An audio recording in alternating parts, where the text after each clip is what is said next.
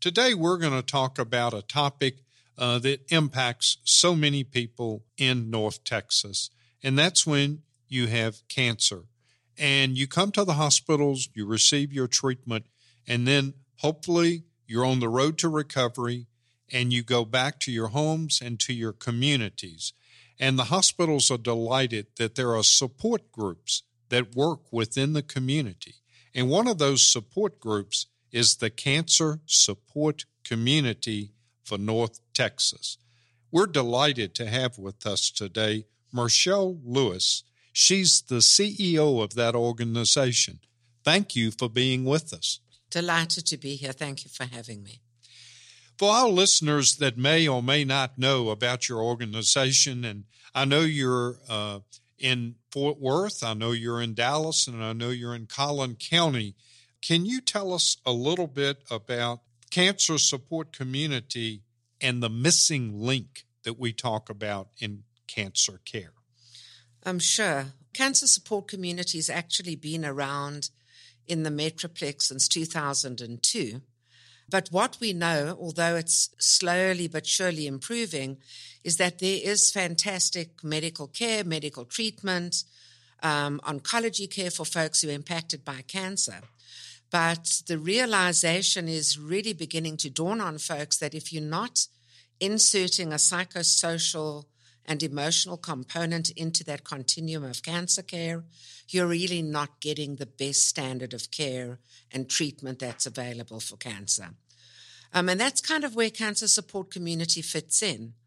Given that there are more and more, thankfully, um, folks who are surviving cancer and living well and living longer, what we know is that the impact of cancer does not stop at the day your doc says, you know, you're done, you're doing great, I'll see you in six months. What we know um, is actually that the level of anxiety goes through the roof at that particular moment, understandably. Um, you know, the question then becomes who's got my back? Who do I go to if I've got a pain in my shoulder? Is the headache that I'm having a recurrence or am I getting brain cancer?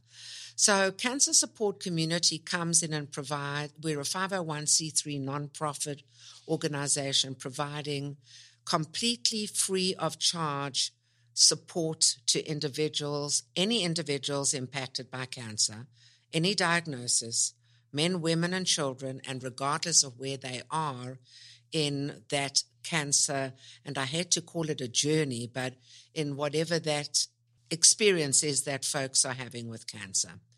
The other really important component is that we're there for the patient, but we're also there for those around them, their co workers, family members, friends, whomever they come into contact with, because we know that um, cancer affects, in addition to the individual with a diagnosis, about 2.57 additional people are impacted by that diagnosis. So, um, being able to offer that support for both the patient and the caregiver or loved one um, is absolutely vitally important to our mission. You mentioned, Steve, support cancer support groups. Well, we are that, but so much more. Um, because our continuum of support, there are folks who may not want to go to a support group. Well, what about them? there's a huge focus on healthy living, healthy lifestyles. And so to that point, we do, we provide things like yoga, meditation, Qigong, Tai Chi, stability ball, light exercise. Um, the other thing folks are craving for is really reliable, real time information.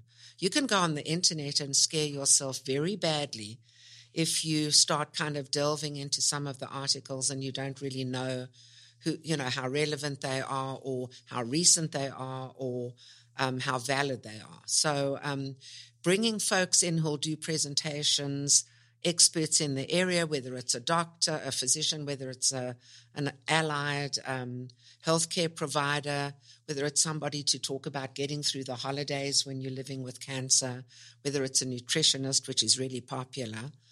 Bringing those folks where people can have one on one conversations and get their questions answered um, is really valuable. Yeah, you know, in your answer, you mentioned something that struck me 2.5 seven people are impacted other than the victim, including coworkers. Can you elaborate a little bit on how you help deal with coworkers in this? Uh, I know you don't like to call it journey, but in this community of caring. Yes, it's really important because, you know, if you just think it through logically, if you an employer out there and regardless of whether you have an employee contingent who are heavily impacted by cancer or not, cancer is going to come into the workplace and you're going to have to deal with issues like presenteeism and absenteeism.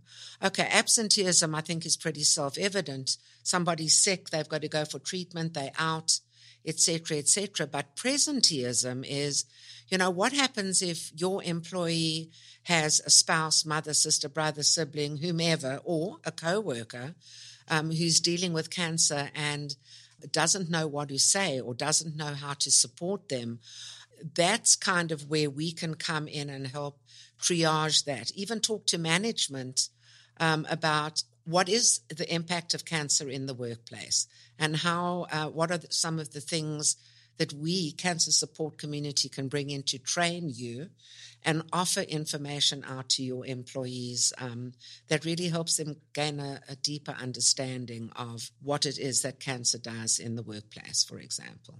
You know, your mission is a great one, a very caring, compassionate. Let me ask you a tough question. Uh, you can have people that are caring and compassionate, but do you partner with organizations where you have to deal with patients that have emotional issues? I can only imagine as you have cancer, dealing with some of the emotional stress, etc. Do you partner with other organizations that help you in this caring, compassionate work that you do? We absolutely will partner or look to partner meaningfully with anybody else who's interested in collaborating with us at that level. One thing that I want to um, make pretty clear also, though, is that all our um, staff that deliver our support services, whether it's individual counseling or, or um, support groups, are licensed mental health professionals in their own right.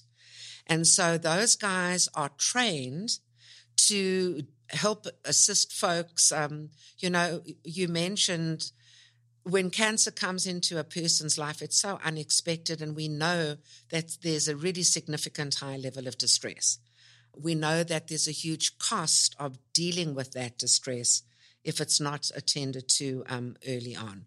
So we actually do a distress screening ourselves.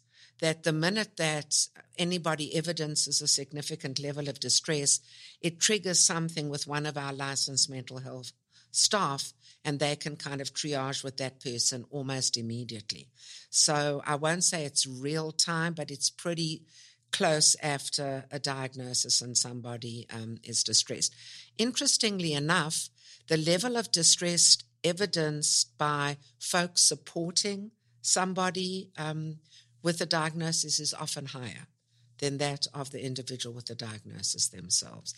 But to answer your original question, wherever we possibly can, if we can work with nurse navigators or other folks out in the community who are delivering psychosocial support, we absolutely will.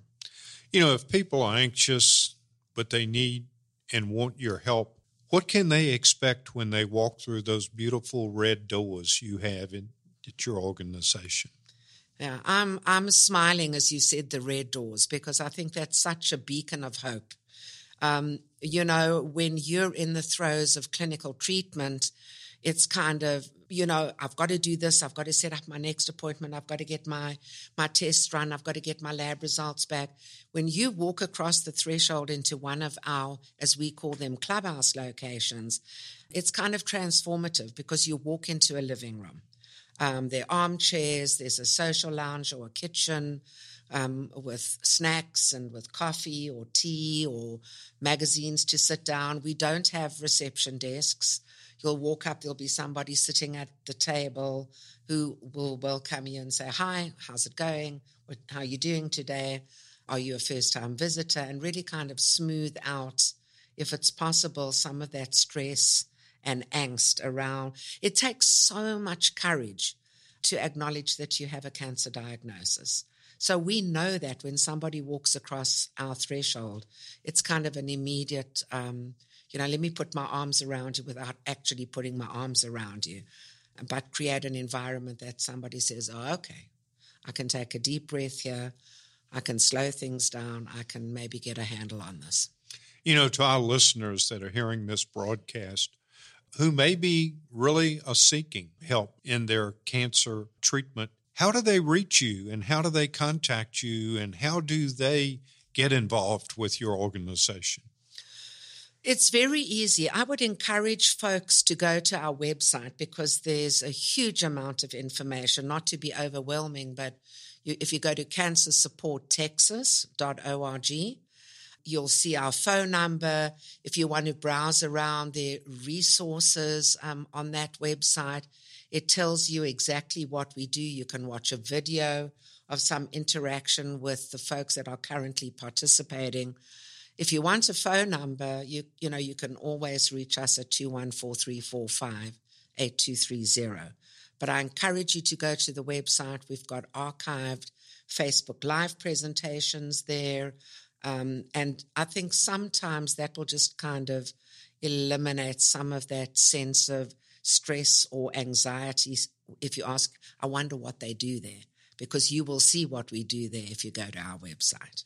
You know, you mentioned that you do this absolutely at no cost to the people involved. So I know being a 501c3, mm-hmm. you must have events to help raise money. What is one of your upcoming events? Thank you for asking the question. Indeed, we are a 501c3 relying heavily on public support. So we have a really great event that's coming up on the 7th of March. It's called the One Run. And we say there are many cancers, but one, there's one run. And that's going to be at the Ron Kirk Bridge um, you know, starting folks again can get information about that from our website or at oneruntexas.org. Um, but that that is a big fundraiser. More than anything, it helps raise awareness um, for us, and it's fun. We have a party in the park element where we invite the folks that we work with to come and have tables, distribute the information, um, and just actually, it's a celebration more than anything else. It's really been a pleasure to have you on the show today, Michelle. Hospitals, as you know, are here to help treat patients. You know, we deal with many different kinds of uh, conditions, we treat many different diseases. But it's always good when our hospitals can work in collaboration with organizations such as yours in the community. Because as patients, are discharged from the hospital and go back to the community, many times they need support. And so, on behalf of all our hospitals, for the great work you do in cancer support groups, we appreciate it and we thank you because you truly work with the human side of healthcare. Thanks for being here. Oh, thanks so much for having me. It's been a pleasure.